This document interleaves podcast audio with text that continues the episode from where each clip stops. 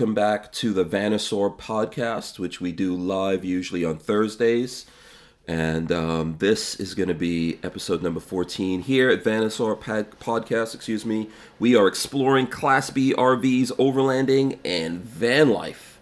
And uh, like I said, this is episode 14 of the show. And I actually have my friend Justin Humphreys here from Airstream. He is the VP of Sales at Airstream. Justin, welcome to the show, my friend. How are you? Great. Thanks for having me. Oh, thanks for coming on, man. It's uh, it's always fun talking to you. We were just talking about that in the background. Let me close. Let me make sure I got some windows closed off here, so I don't get in trouble with the internet. All right, there we go. So, uh, as I was saying, anyone who's out there that's joining us live, if you guys have questions for Justin, he's the the VP, like I just said, of sales from Airstream. Please let me know the questions. Justin, usually what I like to do here is start off with uh, our guest you know, telling the folks out there who they are, how they came to be doing what it is they do. So I'll let you go for that. Yeah, no, thank you. um, I've kind of been an RV brat my whole life. My my father worked for RVIA, which represents all the uh, manufacturers. Oh, okay. So it's RV RV Industry Association. There's not to be confused with RVDA, which is mm-hmm. RV Dealer Association. Oh, okay. So one represents dealers, the other represents uh, manufacturers and suppliers. So I grew up around RVs all my life. Dad had a couple pop ups. He'd bring home some RVs. They would have some loaners. We we were um, the association is based near DC, like a lot of associations are. So oh, wow. uh, a lot of manufacturers would loan RVs um, to RVIA to use for political reasons or for some type of advocacy program. So I got exposed um, at an early age and just quickly fell in love with it. I loved the time I got to spend with my dad, my brothers, my sisters. So when I got um, out of school, I, I, asked Dad, "Hey, if you know, what manufacturer would you suggest?" And mm-hmm. of course, he picked one that was nearby, a plant that was only 30 minutes away. He mm-hmm. didn't want me to leave and go to Indiana. So uh, okay. Fleetwood actually had a little Prowler travel trailer plant in Maryland, Western Maryland, a little town called Hancock, Maryland. Oh wow! And uh, when you started with Fleetwood, you just started for sales. You started right at the shipping trailers out to dealers and supporting reps in the field, and mm-hmm. that uh, that took off and kind of worked my way through management. Um, quickly went over to the motorhome side of the business to Fleetwood Motorhomes, uh, which took me to Charlotte. I was a rep down there for many years, and then um, um, got into management pretty young age. And uh, my last six years at uh, fleetwood i was vp of the uh, american coach division. Luxury big class a diesel pushers. Oh okay. And, uh, so you know it was really interesting at american coach because we only had i don't know maybe 40 dealers in north america uh, very customer centric we had factory service okay. Uh, very involved with the club. Every deal mattered because mm-hmm. you know mm-hmm. those are big rigs. Had a really big customer base in NASCAR because um, the product was great for that for that yeah. use case. Mm-hmm. Made it through the uh, recession um, with them. In fact, Fleetwood ended up going through uh, bankruptcy, uh, Chapter Eleven. The only plant that made it out of that was the, luckily was the one I was at mm-hmm. um, Decatur, Indiana, where American Coach was based. Mm-hmm. So, a uh, private equity firm bought us, and I really got um, kind of a good exposure to private equity, both the good and maybe not so good, mm-hmm. where they take a little shorter view versus, you know, Fleetwood. When I started there, they've been in business 50 years. They were taking the longer view for customers, and right. Uh, and at that point, Airstream called and said, "Hey, we." Um, our head of sales is leaving after 32 years and having been through a company that had gone through a, quite a bit of uh, downsizing, uh, obviously when you go into Chapter 11, it was nice to think, man, that's kind of cool to work for a company that had somebody work there for 30 some years. Yeah. And I realized when I got here, yeah, and what I realized when I got here is that's kind of like uh, average. Um, we've had people retire here with 55 years service, 50 years service. Wow. It's just at, at, Airstream, you're saying, right?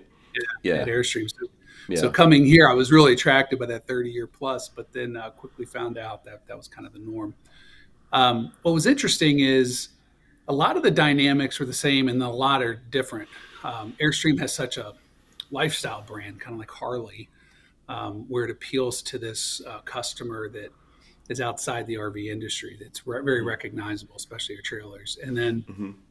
but and it has, you know, on our vans, we only have like 70 dealers in North America. That's the U.S. and Canada. So when you compare that to like a Winnebago or you know mm-hmm. like a Thor Motor Coach, they have hundreds of dealers. So we have a smaller dealer network, mm-hmm. very high end, very big club, customer club, factory service, all those things I was very used to coming from American Coach. Mm-hmm. But what I wasn't used to is the size. You know, right. so taking taking uh you know I never had to worry about that in America 45 footer slide outs. I mean we could yeah.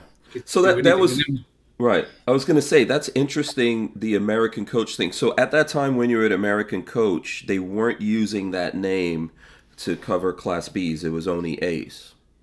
That's right. Yeah, we okay. were just building Class A's at the time, mm-hmm. and uh, you know, so coming to Airstream, I was very um, I guess familiar with the uh, the materials and kind of the luxury touches, mm-hmm. but I wasn't used to the smaller spaces.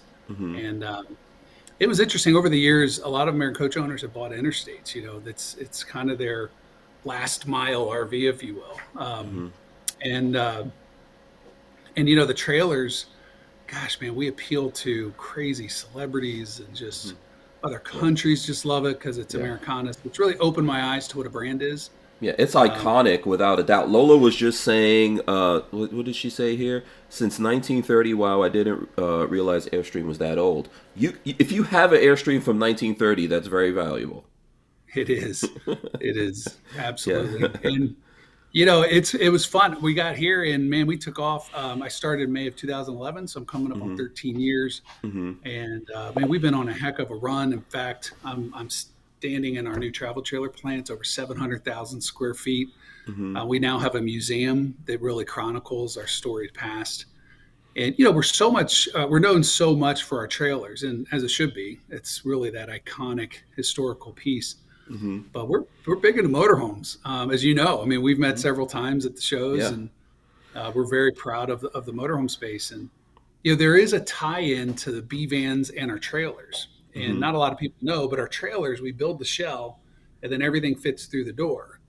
Um, mm-hmm. So when we when we got to B vans, it's kind of very natural because the B van from ProMaster or from Sprinter is built and everything right. fits through the door. So it's kind of, it's mm-hmm. a style of manufacturing Airstream is very used to. Mm-hmm. When you have a company like um, um, Thor Motor Coach or somebody get into it, they usually build them inside out. So they put all of the cabinets in first, and the last thing they do is they put up the walls.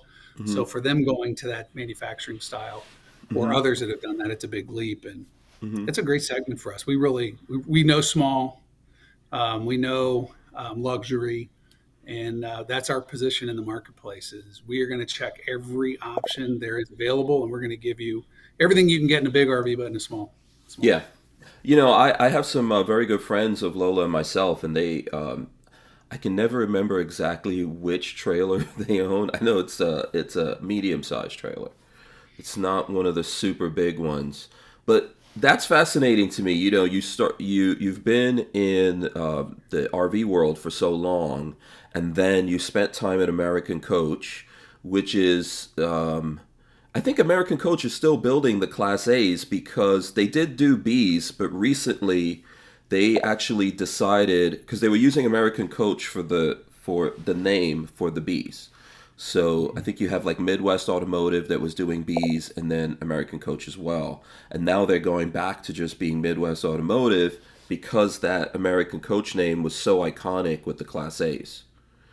So Yeah, I you know, I kind of keep an eye on that just because I've I've spent so much with Fleet, so much time with Fleetwood and American Coach, and I, the way I understood it is the same private equity firm bought Midwest, so mm-hmm. they had Midwest build branded American coaches. So, because mm-hmm. I asked uh, my former um, teammates, "Hey, are you guys mm-hmm. building B vans in the big Class A plant?" And, and at the time they weren't. They were they were mm-hmm. utilizing Midwest. Uh, Mm-hmm. So that that was kind of a big leap for them. But I think they saw just what I saw when I was kind of getting out of that business. The the big class A's are just they've never recovered from the 08, 09 mm-hmm. numbers. Mm-hmm. Um, the rest of the industry has, and uh, I just think it's they're more and more expensive. It's tougher to find places to store mm-hmm. them. Mm-hmm. Um, they're intimidating for most, and um, they're wonderful products. I yeah, they're amazing. Them. Yeah, but but they're just they're getting less and less out of favor with the public, and um, yeah. I think they'll always have a place. It's just going to become more and more niche as, yeah. As time goes. Yeah, I agree. I think Class A's are fantastic. Um, and they're very big. Like you said, I think NASCAR folks, a lot of uh, different racing and sports that have to travel around in a circuit. Um, Hollywood is very big for that as well, for having like the big movie stars on the sets. I think they're all, Airstream is also uh, very well known for that. The the you know, and a lot of folks out there would retire and get a Class A and then travel around the country.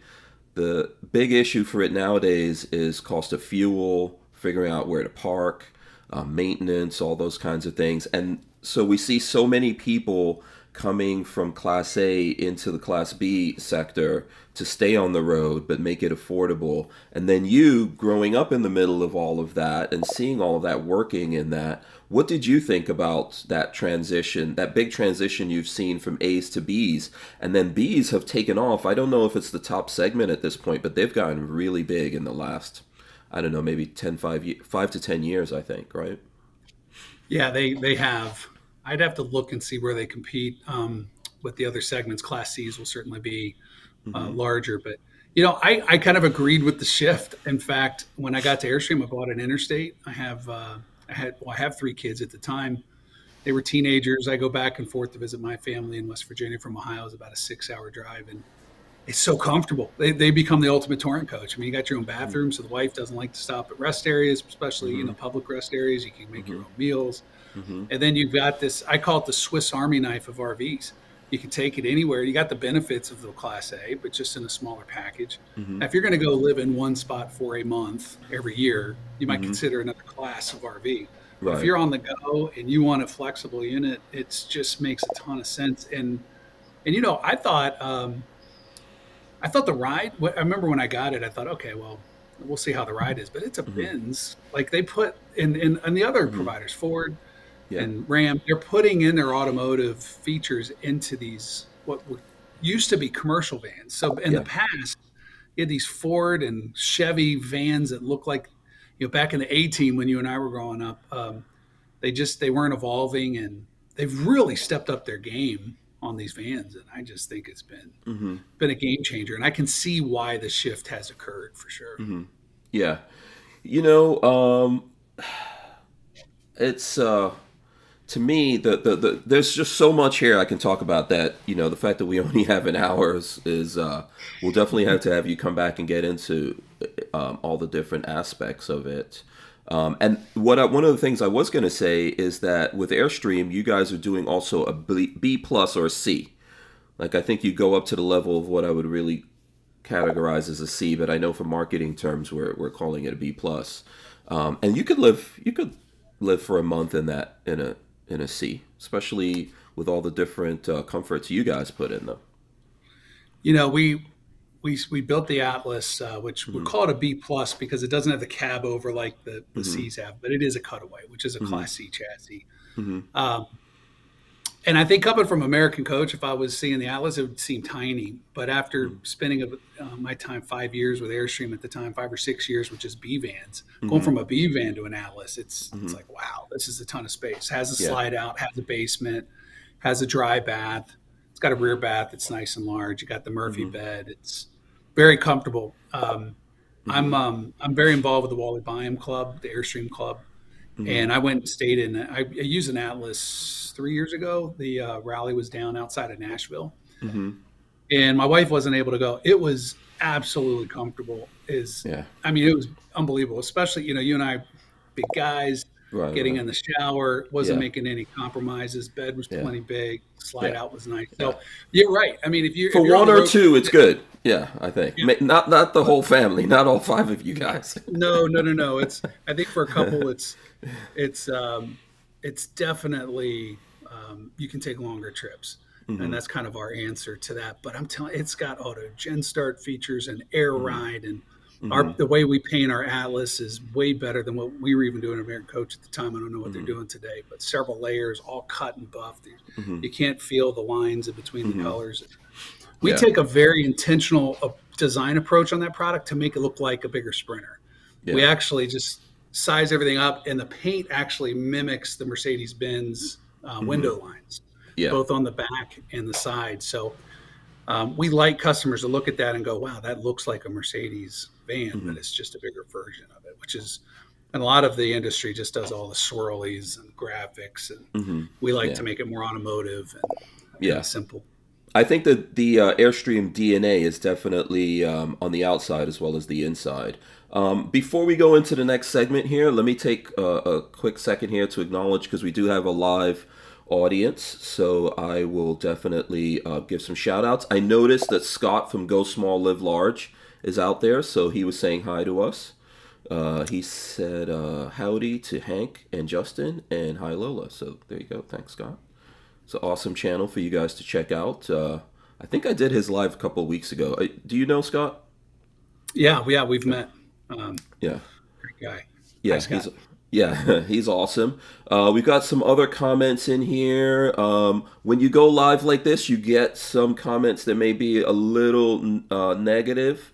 Justin, I don't know if you want to. Uh, we can we can you know we can deal with some of those if you're okay with that.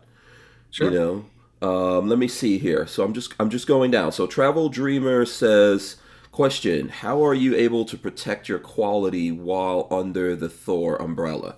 So I knew that was a question that was going to come up here. I think you guys are under the Thor. Do you want to explain what that relationship is and answer this question? I think you've probably seen that before.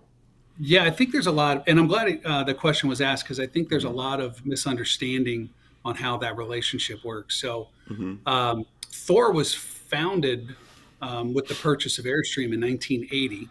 There was a gentleman named Wade Thompson, TH, and his partner Peter Orthwein, OR. They created Okay. Thor, and their first purchase was Airstream for about a dollar. At the time, Beatrice Foods owned Airstream. It hadn't been profitable. They just wanted it off their balance sheet. They Oh wow. Okay. hmm um, and uh, and it was profitable the next year. Um, so I think it was this big corporation who didn't understand um, we, the the RV business and just um, uh, you had two good entrepreneurs come in and buy it. So I always joke around with all of our sister companies to say we eventually just bought you because you know we were first person. But um, so uh, so yeah, the quality is a 100% us. I have never. I've been here 13 years. I've never had Thor come in and go, "Hey, you need to cut costs here. You need to do this differently." And in fact, it's been the exact opposite. Uh, the plant that I'm in here for travel trailers is now the largest plant under one roof, maybe in the world for RVs, certainly in North America. Um, I mean, it's it's a massive investment when you include all the machineries. Unlike, it's the biggest investment Thor's ever made. Their only requirement is just to explain why you need it on one page. If you need two pages on the capital expenditure request, then you don't need it. Okay. So it is unbelievable. We've added stamping machines, routers, um, lamination machines, um, water booths, improved painting. Um, we're, uh, we're right now in the middle of a recession, and the and I say in the middle of recession because we're in the RV industry. Shipments have been off fifty percent this year in the RV industry. So that's that's considered recession for our industry. Um, you know, Airstreams outperform the industry, but obviously Thor's big in the RV space, and they just recently approved a capital expenditure on a laser cutter because we could get the tolerances down to even uh, further. Mm-hmm. So if there's ever a quality issue at Airstream, and there are, we're mm-hmm. not perfect. They're hand they're handcrafted. You mm-hmm. need to blame Airstream because Thor is there as a resource, and they're adding IT and legal and some um, human resources, but largely all of our product plans, all of our pricing. We don't even need our pricing approved with Thor. Now, I, I would imagine if we stopped sending them checks, they might show up and say So- what's going on.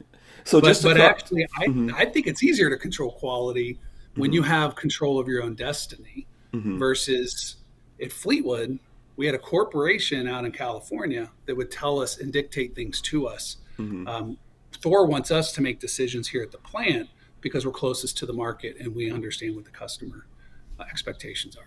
Yeah. So just for clarification here on the history, um, when did Thor come into the picture? In my brain, I'm thinking 1980, but uh, yeah, is that what you said?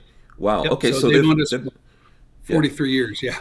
I've had, so, I've had, um, people at shows come up and say, "Oh my gosh, when did, man Thor just bought Airstream?" I'm like, "Oh, yeah, that's, that's what I've always thought, Justin. You just clarified that for me because I thought this happened five years ago. no, no, no, long, Not, long time yeah. ago, and they are mm. Mm-hmm. great. Having a real strong corporate culture at Fleetwood, and there's a lot of people I love at Fleetwood, and I love mm-hmm. that time at Fleetwood, mm-hmm. but it was very strong corporate culture with a hundred acre campus in Southern California, massive, massive. Yeah. Um, the corporation here at, uh, at Thor is very little. They push all those decisions down.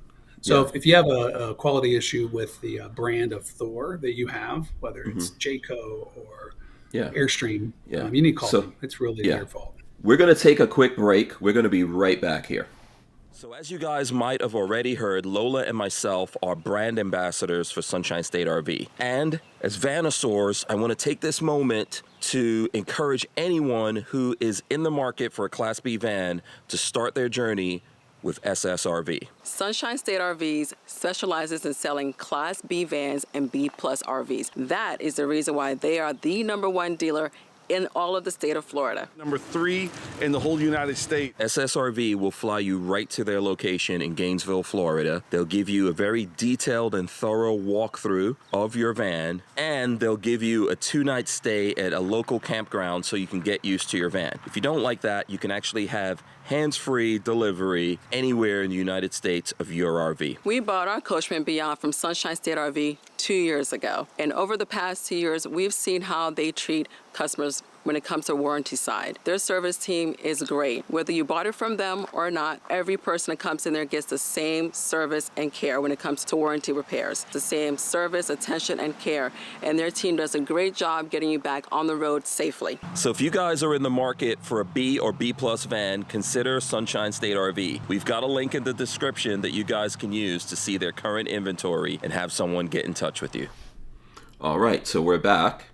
Um, let me let me get back. So you know what, Justin? I think um, I didn't remind you. We've got like 20 minute segments. So if you look down in the bottom, you can see a countdown.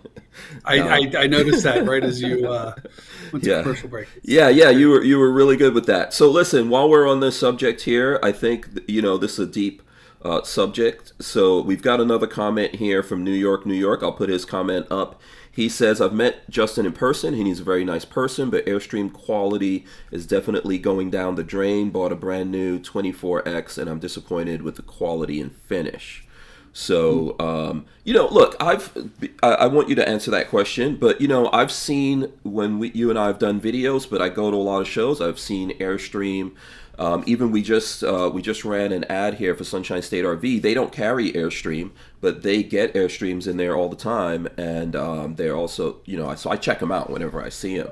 So I but I'm not living with it, so I don't understand myself where the questions of quality and stuff like that come from. So I think this is a good subject for us to talk about. I'll let you go for it. Yeah, no, I mean, I hate to hear that. And um, um, you know, we're certainly not perfect, and they are RVs are still largely built by hand. Um, And if you think about building a home, you get a punch list. You, you know, your contractor says, "Hey, here's a punch list for the first year." Um, which, if you've ever gone through that, I've, I've built a new home, and um, now think about doing that and then driving it down the road. It, they're going to have a, a break-in period for sure. Yeah, Um, I think where the, I think most customers get that. So they're like, hey, that's that's understanding. Some don't. Some go, no, this is like a car, and I have mm-hmm. a car, and it shouldn't have any issues, zero at all. Oh, cars have um, issues. And yeah, I've got Well, know, several the- cars. yeah, that's true. But but Yeah. cars are getting better where there's there's mm-hmm. fewer and fewer of these big bigger issues. And I think that that's the problem. If if the punch list, you run out of space for the punch list, and it's unreasonable because it's keeping me from camping, or mm-hmm. there's some other reason that um, they say that, then that then, then that's true. So we have um, um, we have a whole quality team here. Um, we're tracking the metrics uh, daily. Um, we audit throughout the plant, so it's just not at the end where we inspect and fix. We're auditing. We have several gates throughout the process.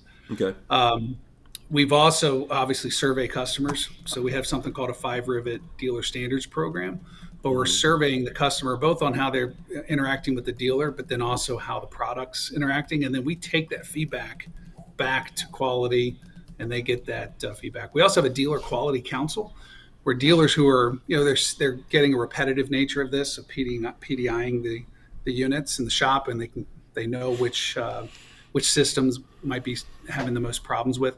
We get that feedback back and we put that back into the plant as well.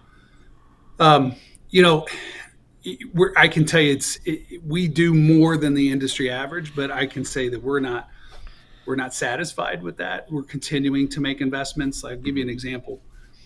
Um, the industry, the RV industry, basically thinks inspection is is largely the quality, how how you how you improve quality, and inspection is important, but you got to build quality in and through lean manufacturing and through good processes, you basically have work instructions and it says, here's what you do, measure this. It's got to be this gap. It's got to, you got to test it. So you mm-hmm. build quality in the work instructions. Um, we have an entire standards team where they go out to every single installation and assembly process and we document the entire work instructions, what all the quality checks are, photos, everything else. Mm-hmm. It's all on iPads, digital. It's updated when the product changes so that the, the assembler is getting that firsthand and they know we can set the proper expectations. Also, they're people. So if they're sick mm-hmm. and that person's not showing up, somebody else has to step in. They can refer back to those work instructions and try to improve that. Yeah, So- that was that was something I was going to ask you about. I've looked at a couple of different factories out there. Haven't had the chance to see your Class B factory yet. I would love to. I think we're making plans for that. Um, yeah. But I think that is a big thing, right? Like, does someone different come into this every day, or is it the same person? You know, I think that's a big part of it. But yes, you have to have some kind of standards that go through, and, and regardless of who's there, they're building to those same exact standards. without a doubt. And you know, there's uh, there's three legs to the stool for the customer at the end of the day. We have the biggest leg. Obviously, we're manufacturing it. We need to build quality. We're also relying a lot on on suppliers. So there's some key components that we really need to make sure that they're meeting their um, expectations. And we have dealers making sure they track this stuff and can repair it the first time.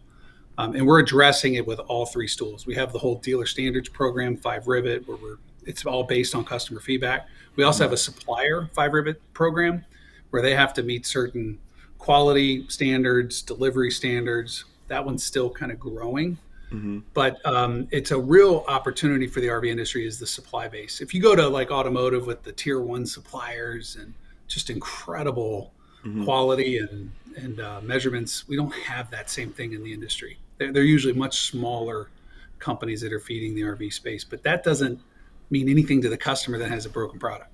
Yeah, That's absolutely. just that's inside baseball. When you peel back the curtain, I'll show you Oz. So we're we're we recognize it's a weakness. Um, we have our own challenges, and then then we have vendor challenges, and we could have dealer challenges. There's there's a lot of of links um, in that chain that could break, and uh, yeah. So yeah, we Yeah. we we and I I would encourage him. My email is jhumphreys at airstream.com. Send me a note. I'll connect you with one of our owner relations specialists here, and we'll do our best to get everything back to tomorrow. Absolutely. I don't know if New York, New York is still out there or if we helped you out in any way. I would definitely, uh, regardless of who we talk to here, when you're talking to folks that are buying uh, either vans or any kind of RV, um, like you said, I think you said it was like uh, three three legs on the stool. I think you need to think about uh, yes, the build quality initially. Um, that dealer that you bought from as well should be one of the first places that you go to to help you out when you have these issues. And then, of course, the company that you bought it from. You know, do they care uh, about your issues? Right? Sometimes it's the does the company care? Does the dealer care after they sold it to you?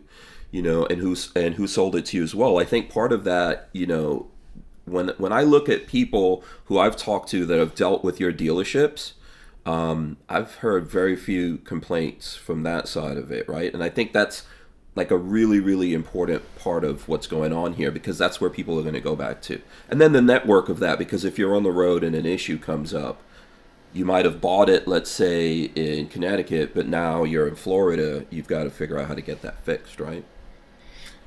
Yeah, so there's a lot to, I could unpack and geek out, and nerd nerd out, but I'll try to like pick a few things that you just talked about there.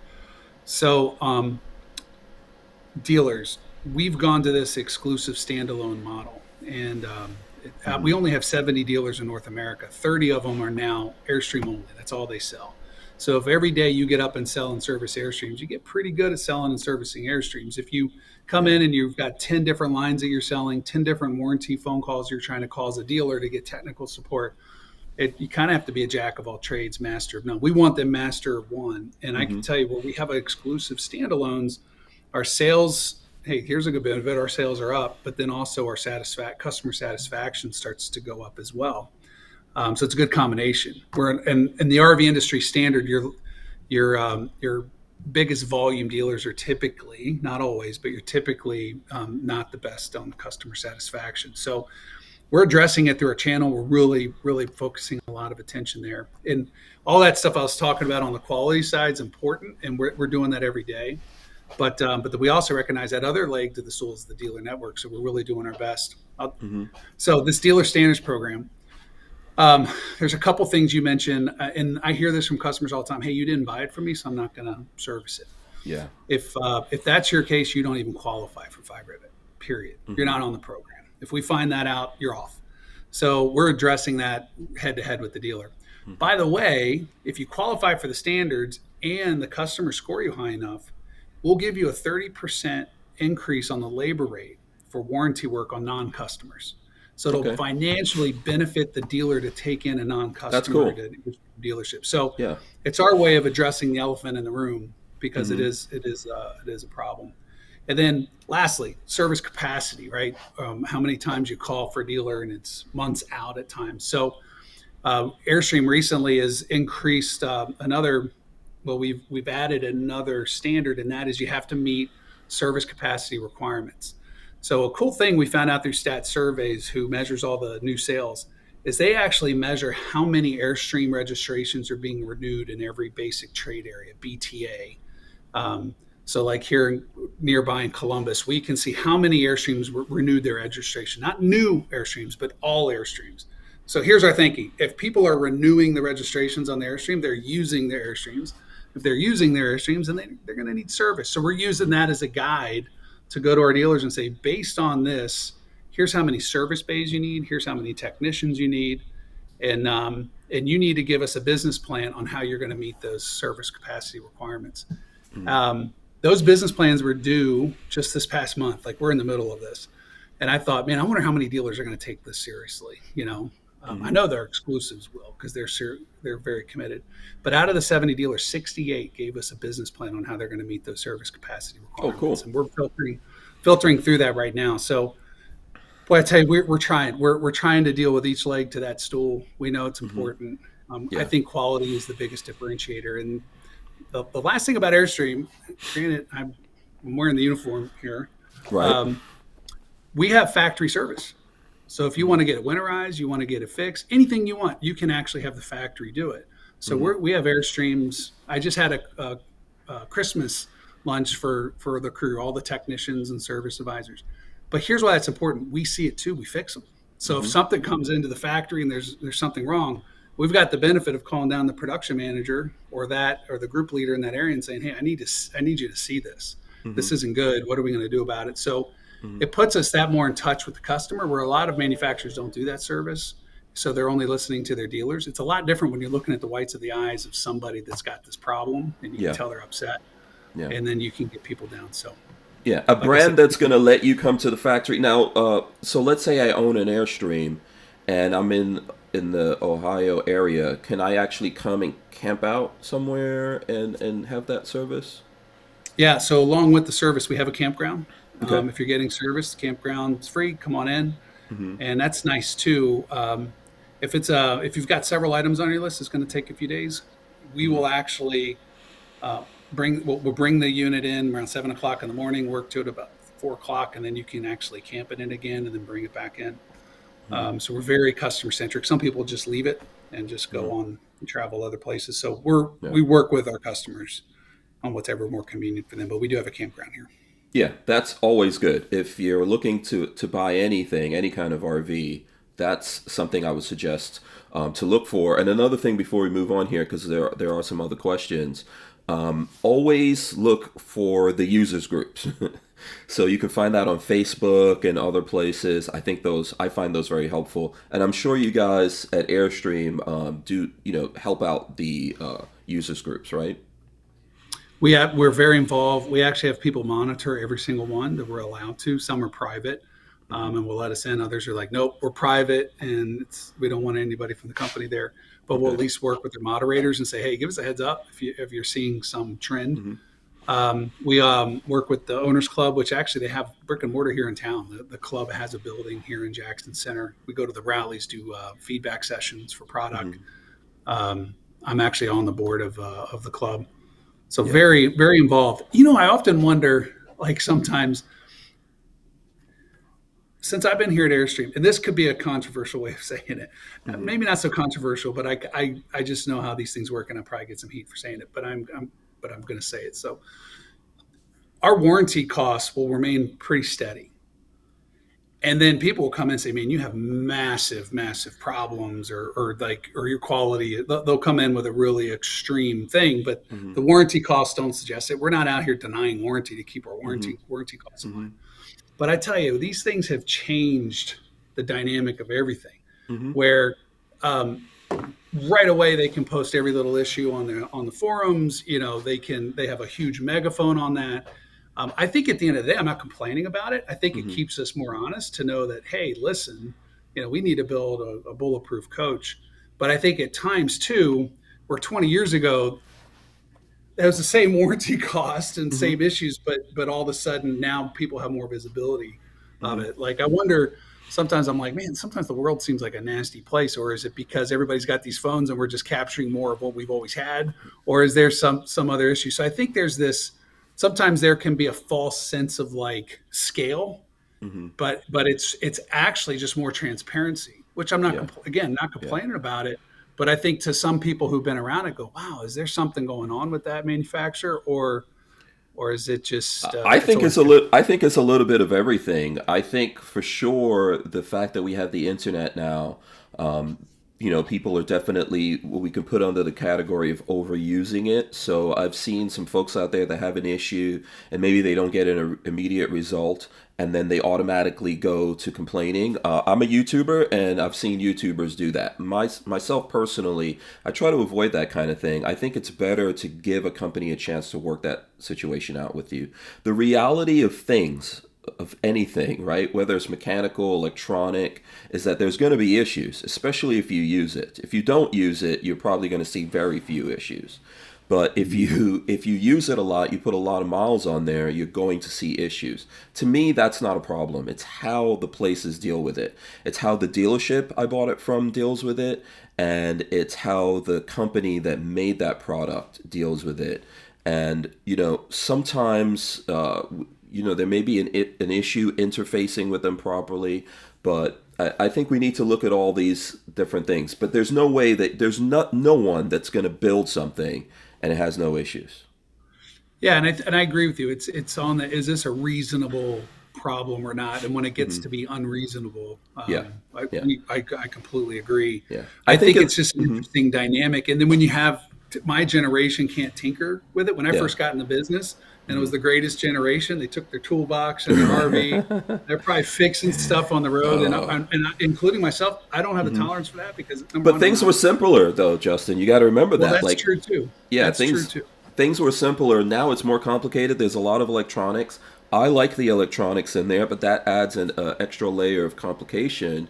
Um, and there's so many computers, and if you think about it, especially in the in the uh, like a Class B van, right? You're definitely dealing with the van itself, whoever made it, whether it's Ford, um, Ram, let's say, or uh, Sprinter, Mercedes, you're definitely dealing with that. And then the interface of that with the RV side of it, of what they built, and then they did some interfacing as well.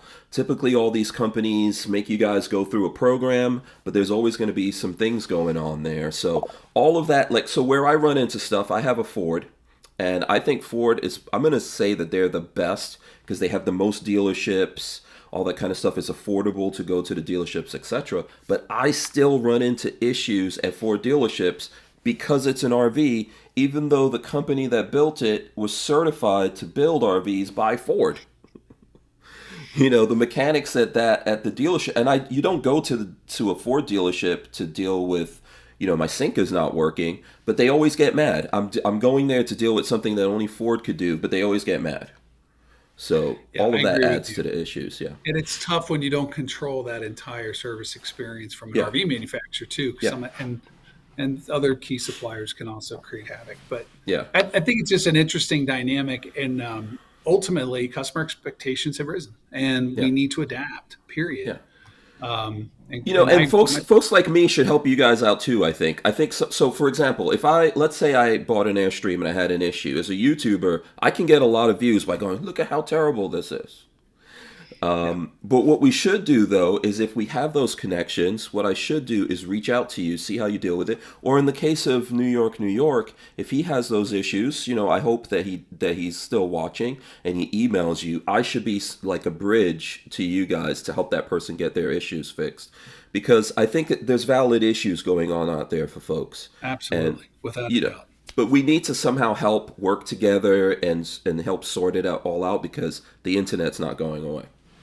And you know, it, th- this isn't like a hard truth, but I have seen some of our most loyal customers had the biggest problems, and we stood Mm-hmm. behind the product and took care of them, and it gave them all the confidence that hey, if anything else happens, so you can make, you know, you you can turn it into a positive Mm-hmm. for sure, um, but but you can also just complicate it worse if the dealer doesn't fix it or if we Yeah. we send them a part and it breaks again. So it's uh, Absolutely. Um. Travel Dreamer, in the in we've got like forty seconds here left before we go to the next thing. Travel Dreamer says, "I like how you put the aluminum accents in the van." So that's from Travel Dreamer. I'll give you thirty seconds to respond to that. Yeah, we have to. Th- that's what we're known for. That iconic Mm-hmm. aluminum. We have to have some rivets, portholes in the uh, in, the, in the bathroom door, little things to make it um, scream uh, airstream. I will say this: I think you and I looked at it in the unit, but with that aluminum ceiling, you don't have the fabric coming down. It doesn't absorb odors. So there's also a practical part part of it as Mm-hmm. Yeah. well. Yeah, you can stick stuff up there and all that. Yeah, it's awesome. Uh, I love it. So listen, we're gonna take a break. Actually, Go Small, Live Large had a question. I'm gonna cover it. Lola and I are now official brand ambassadors for Coachmen Class B. So I wanted to take a moment to tell you guys why we, as Vanasaurs, like it says on our T-shirt, are very excited about our partnership with Coachmen Class B. First off, Coachmen RVs has been a leader to the great outdoors since 1964. So next is the fact that Coachmen really cares about you as an owner, whether you bought new or used.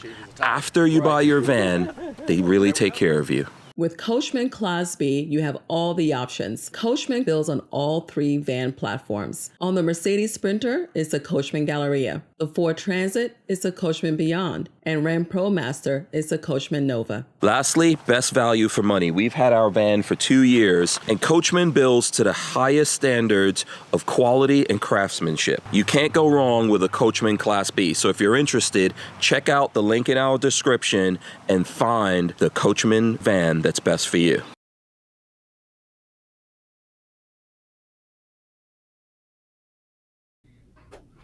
All right, so we're back here. So before I get to Scott's question, couple of things. Uh, smash those thumbs ups up out there.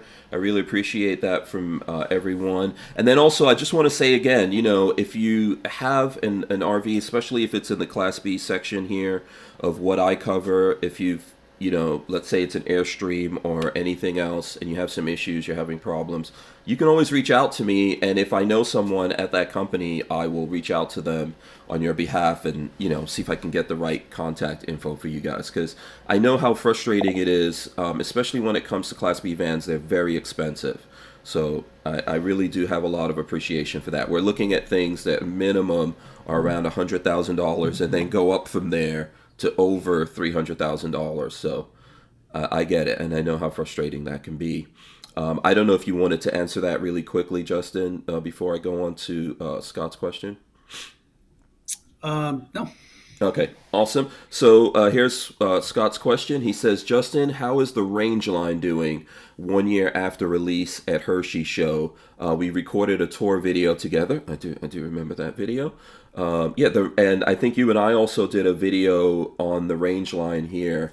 And I see now that it's it's in um, the new Ram, right? The new Ram chassis is out, so it's even better looking on the outside and has even more stuff. How's the range line doing? You know, I would I would say we are um, uh, got off to a great start, and then as we hit late summer this year, I think just like a lot of the other B van manufacturers, things started to slow down as interest rates continued to climb. So I would say um, great start. Um, some economic pressures right now with just the RV uh, space, but Um, what it did allow us to do is, even though the market's down a little bit because we had Rangeline, our B van business is is um, actually doing a little better than was last year when you add up the entire um, Yeah. portfolio of products.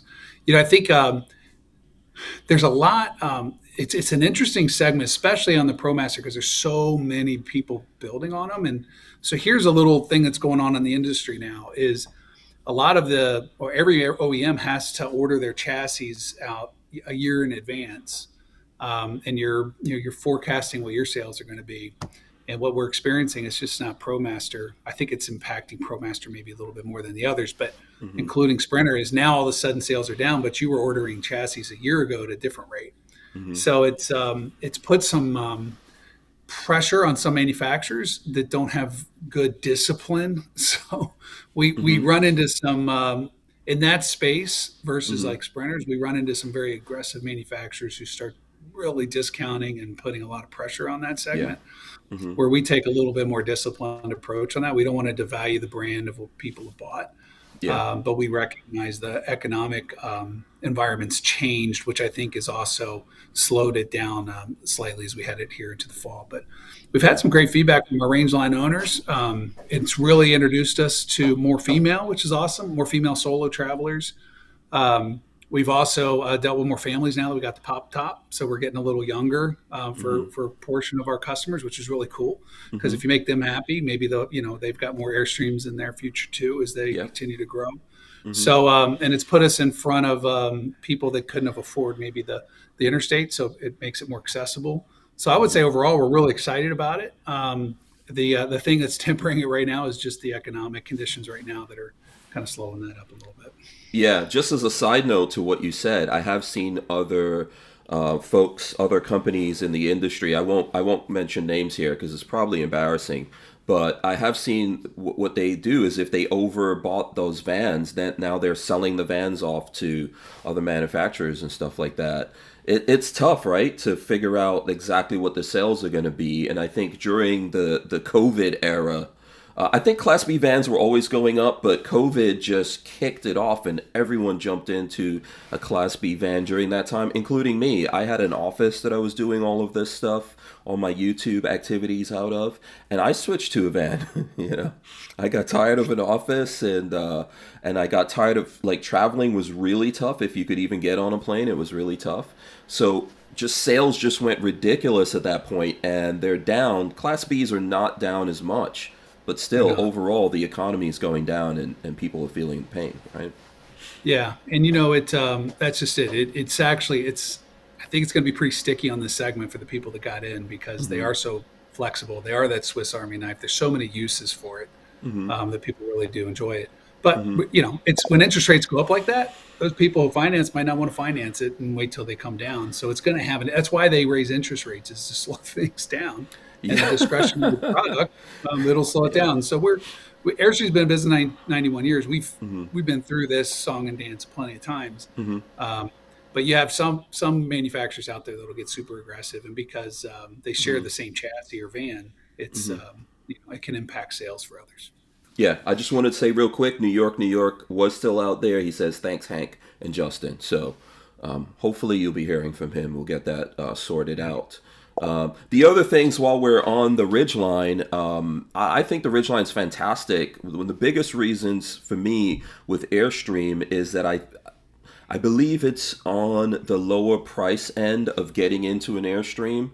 Uh, maybe maybe one of the smaller trailers. That's definitely those would be a little cheaper. But in terms of motorized, um, yes. the Ridgeline's easiest way for you to get into an Airstream affordably, and it offers so much. I think so. Um, Yeah, we took um, we took a very and when Scott and I did the video in Hershey Mm-hmm. um, when we first launched it, you know, there's so many lithium options out there these days, and you know, there's there were so many paths we could take with the range line where we said, okay, Mm-hmm.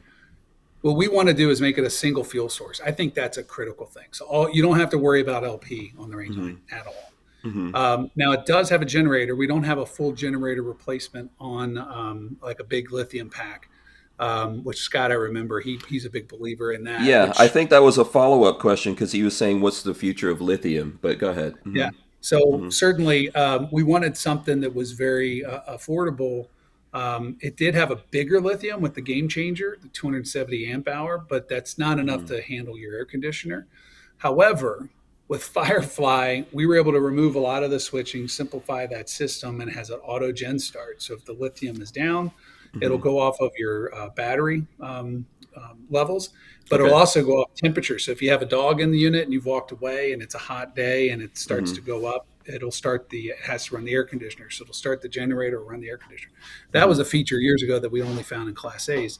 So now in this little B van, you can really manage uh, things very well. So um, yeah, we took a really kind of intentional approach to say, hey, we want all like at the end of the day, we want this thing to act in like a like a like a luxury RV and a really competitively priced product that's flexible and usable. And I, I think it's a comp- it's super compelling. Now um, I see lithium in its future. We just have to determine when that's going to be and how it's going to be. Um, we offer a big lithium pack uh, from Volta um, in our Sprinter vans. It's pretty expensive. It's it's an it's an expensive uh, package. So we're maybe there's something in between where we are today and where that is that we can find Yeah. that uh, that common ground. I think lithium's here to stay. I mean, I see. may- Well, okay, so so going into the future, if you look at the source of the batteries, right? Because like if we're talking about lithium, are we talking about just lithium itself, or what kind of batteries we get? Hopefully, in the future here, we get better. Uh, I know what people are concerned about, like more renewable batteries and things like that. Like, where does that lithium, cobalt, and all those other rare earth metals come from that go into the batteries? We may just get batteries we can grow or something like that, you know. Uh, but and there's this batteries are kind of- here to stay. hmm Yeah, they are, and I I love the fact that it's there's no noise. You know, you have a generator. They've gotten a lot quieter. In fact, the Rangeline has the new updated Onan that's it's as quiet as that generator's ever been, but it's not as quiet as a battery. So I love that. I love being able to charge it from your alternator. Mm-hmm. What what we found is a lot of other manufacturers they would give you this lithium replacement for mm-hmm. your generator, but you still have LP for your cooking and your heat. Mm-hmm. And it was like, well, you kind of like half pregnant here. Like one of the benefits is to go single fuel source. So that's why we called the, the system for for uh, interstate E1. It's electric and it's it's one fuel source. Um, you know, there are some benefits of having a generator. It's kind of like with cars, you've got more service points out there, right? If you do have something go wrong, you're going to find a generator shop a lot faster. You're probably going to find a battery shop. Um, so I think as we could, and it's been pretty, you know, as we've, as we, as we have learned from the um, E1 package with Interstate, they're performing pretty well. So I think that's not going to be much of an issue. Yeah. Um, but knowing that you have that generator, just that old tried and true yeah. Device to generate power, it's, it's Yeah, it's- I have a I have a generator in my van. I actually bought my van without bat with uh, just regular batteries in there, um, and then I upgraded it to uh, to lithium batteries. So I've got the the generator and the lithium batteries, and I think sometimes it's good because I don't have to turn on my engine to charge those up. I could just turn on the generator. Either way, I'm I'm gonna uh, burn fuel, but I think uh, maybe the the um, maybe the generator running is probably a little bit more efficient than running the engine, right? Uh, So I think that's good. But you know, I think when we look at this overall, in my opinion, there's a whole bunch of things that are going to change here. So in time, as things change, let's say we're going to electric car cars and then vans, which no one wants to hear. A lot of people don't want to hear that. But we're heading in that direction, regardless of what the news tells you. Um, there's laws and things like that that have been set up. It's not me. I would. I think vans need to be hybrid of some sort, personally. However, electricity is getting better, um, especially if you look at companies like Tesla. It's getting better. So the other companies out there are going to have to start copying Tesla at some point. The reason why I say that, when vans go electric, so I think Ram is going to have an electric van. Um, Ford already does, and Sprinter has one that's not out yet. So here in America, it's out in Europe. So when we switch over to electric vans, you have a massive battery on there. You know, you're looking at probably over a hundred uh, kilowatt hours, big batteries, maybe 150 kilowatt hours, 200 even. So if, if things really get crazy, so that's a big battery right there. I think the challenge will just be the companies like Airstream figuring out instead of putting added extra lithium batteries in there, how do you tap into that? So someone before they get to the campground or wherever they're going, they uh, pull in, charge up that battery, and then they spend a couple of days there. They can run off the battery. What do you think about that? And and definitely we're in the section here with the time we have left of talking about the future. Yeah, I the challenge that I have with it is the auto manufacturers don't have a real good history of sharing with us. And probably for good reason. I mean, on some of the upfits that that's where things go wrong is when things aren't approved. Right. So utilizing those batteries um, for camping and pulling it off the, uh, the the vehicle portion of it, I see that being a, a challenge just on the E stream. So we developed a, a trailer that could propel itself 60 miles an hour behind a, Yeah. a tow vehicle to extend the range, right? Yeah. That's Well, awesome. wait, maybe we could charge the car. Oh, we only go one way. with the Like they they start to push back pretty quick, and we realize we're not in Kansas anymore, and this is a whole new Yeah. set of compliance. So Right. um, the future's there. What we're just going to have to do is add lithium on top of lithium, Yeah. and then you don't have that alternator. Which I mm-hmm. agree with you. The hybrid mm-hmm. seems like a pretty good option because then you have some some way of charging these batteries when you're off the grid and you're running out. Mm-hmm. That's the piece that I have to get my head wrapped around is okay, um, totally agree with the campground side of it. But if you really want to get off the grid and not use that, I think this is gonna this is gonna put a bigger leash on you, at least initially, than what you have today, where you can turn on that alternator and charge this lithium pack, and then and then you've got another night of power where you can you run the air conditioner. So Yeah. that that's a piece we did. Um, it was sitting out in front of our plant, but we've w- you, you, sometimes you'll drive by and you'll see some weird looking van. We, we've had prototypes down here at Airstream all over the place, um, and we've been in talks with a lot of these manufacturers. Some of which I can talk about, others I can't. Yeah. But I would Range extender. Range extender. that's the issue, right?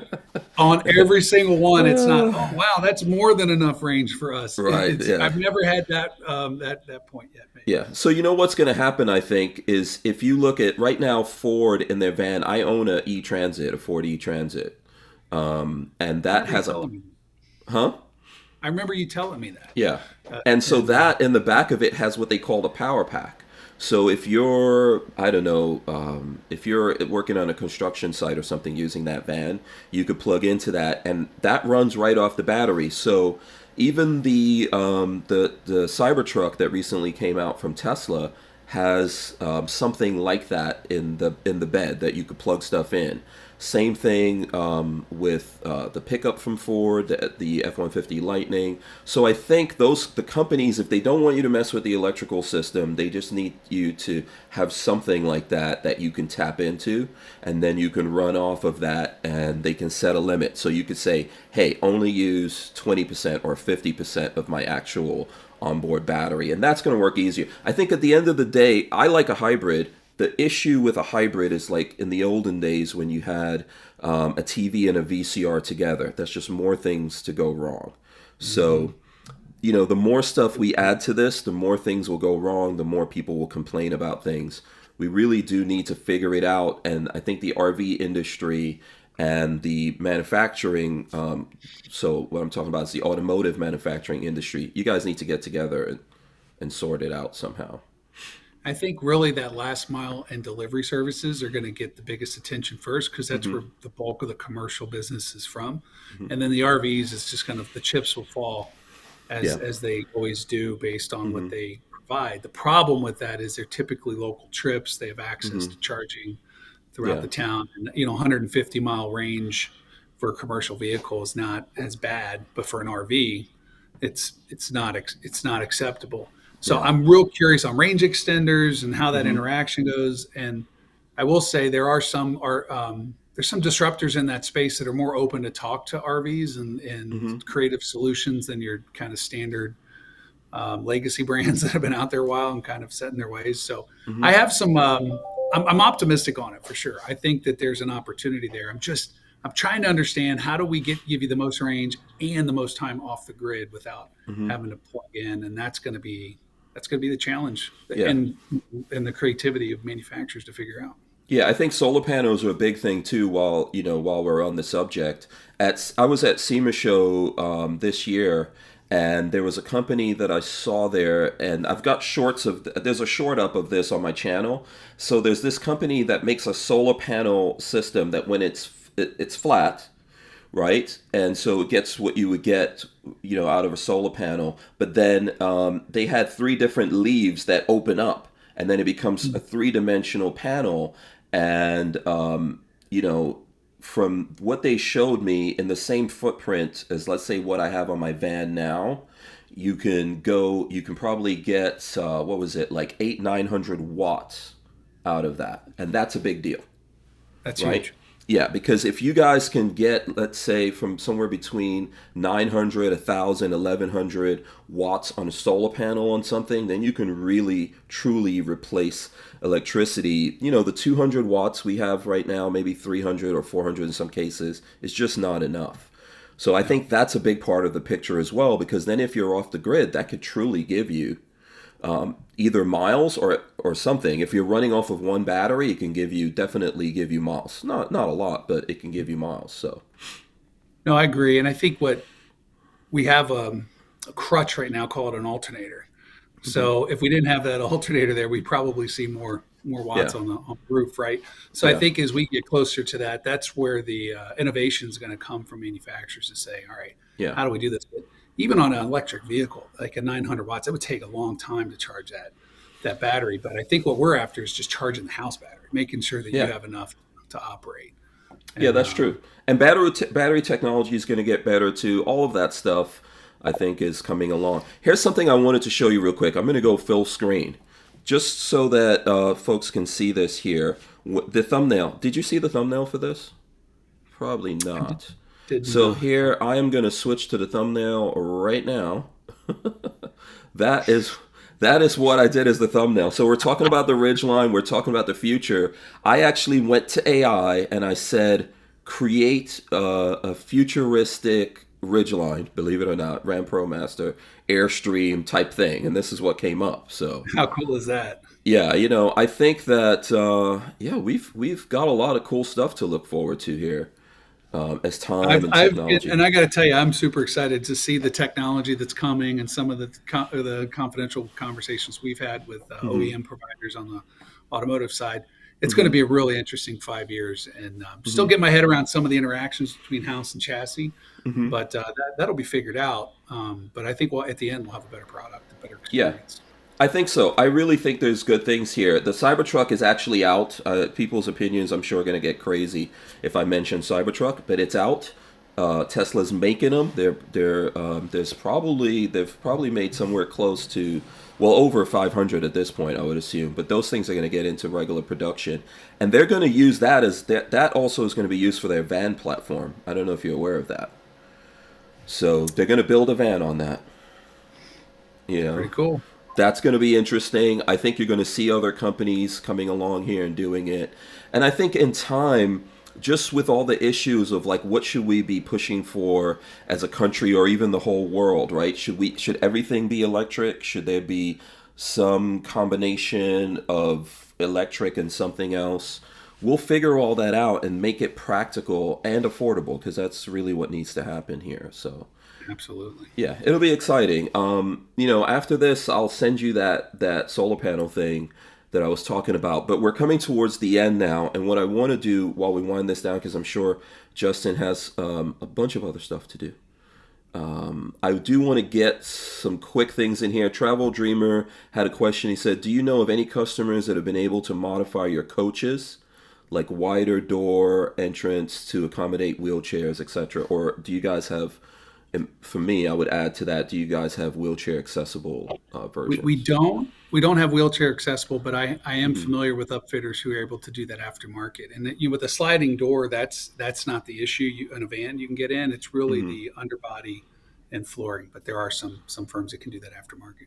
Oh, okay, if someone's buying from Airstream, can uh, can they have that company work with Airstream before they this gets built, or is it It's- after? Yeah, it's aftermarket. Okay, has to be aftermarket. Okay, cool. Um, and uh, Scott did thank us. There you go. Um, he said he also said great job, uh, great job adding Volta lithium systems to many of your B vans. So there Nice. you go. Um, I think uh, I think that's it for the questions. Uh, is there anything that you wanted to add here before we wrap this up, man? I you know time went really fast. Like I said, you and I can can talk to each other. Hopefully, you'll come back and this wasn't too terrible. No, absolutely. I, I enjoy it. Hank, always always enjoy talking with you, and um, you know your experience in the B vans is really helpful for me to kind of get kind of a different insight, different lens. Um, but no, I, I just appreciate the audience stopping by, and if you're at a show, check out an Airstream. If you're up at the factory, we do factory tours every day. You got to sign up online, Airstream.com. But we've got a museum, you can see how they're built. We'll do two factory tours a day, one at the travel trailer facility, and the other at motorhome, so you can see both. Oh, cool. Um, so make sure you stop by and. Uh, and What check out. area is that that people have to be in? To, Um, I jokingly say Jackson Center of the universe. The town's called Jackson Center, and it's uh, Western Ohio, about an hour north of Dayton, right off of, not too far off of 75. Um, so, uh, Okay. yeah, if you're ever in the area, uh, and we need to get you here, Hank. You and Will Absolutely. also. Yes. Yeah, uh, we are going to make plans. So in 2024, you guys will see us. We'll, we'll probably uh, pin that down and come out there and take a look at it. As well as I think I'm going to see you the next time I'm going to see you in person is going to be at Tampa, the Super Show, right? The RV Super Yeah. Show. Geez, few few weeks It's coming away. up, man. Yeah, it's a couple of weeks. and I'm sure you guys have some cool stuff. There'll, there'll be some uh, awesome things out there. I, I do really want to thank you for coming on. I hope you have a happy holidays uh, with the family. Um, and happy holidays. Merry Christmas to everyone out there. I think uh, we're doing another podcast next week, Thursday. And sometime before the year ends, I'm probably going to do my uh, year end wrap up that I usually do. I think I'm just going to do that live because I don't have enough time to edit all the videos. There's so many videos. I'm so far behind right now. So I'm just going to do like what I thought was the most awesome thing in this year. I'm going to do that live. So um, Fantastic. just yes, Justin, thanks so much for coming on. Um, look forward to seeing you again soon. Uh, bye to everyone out there. Stay right there, Justin. We're, I'm going to end this right now. Thanks, everyone. Uh, we'll see you on the next one. We're out. Bye. Peace.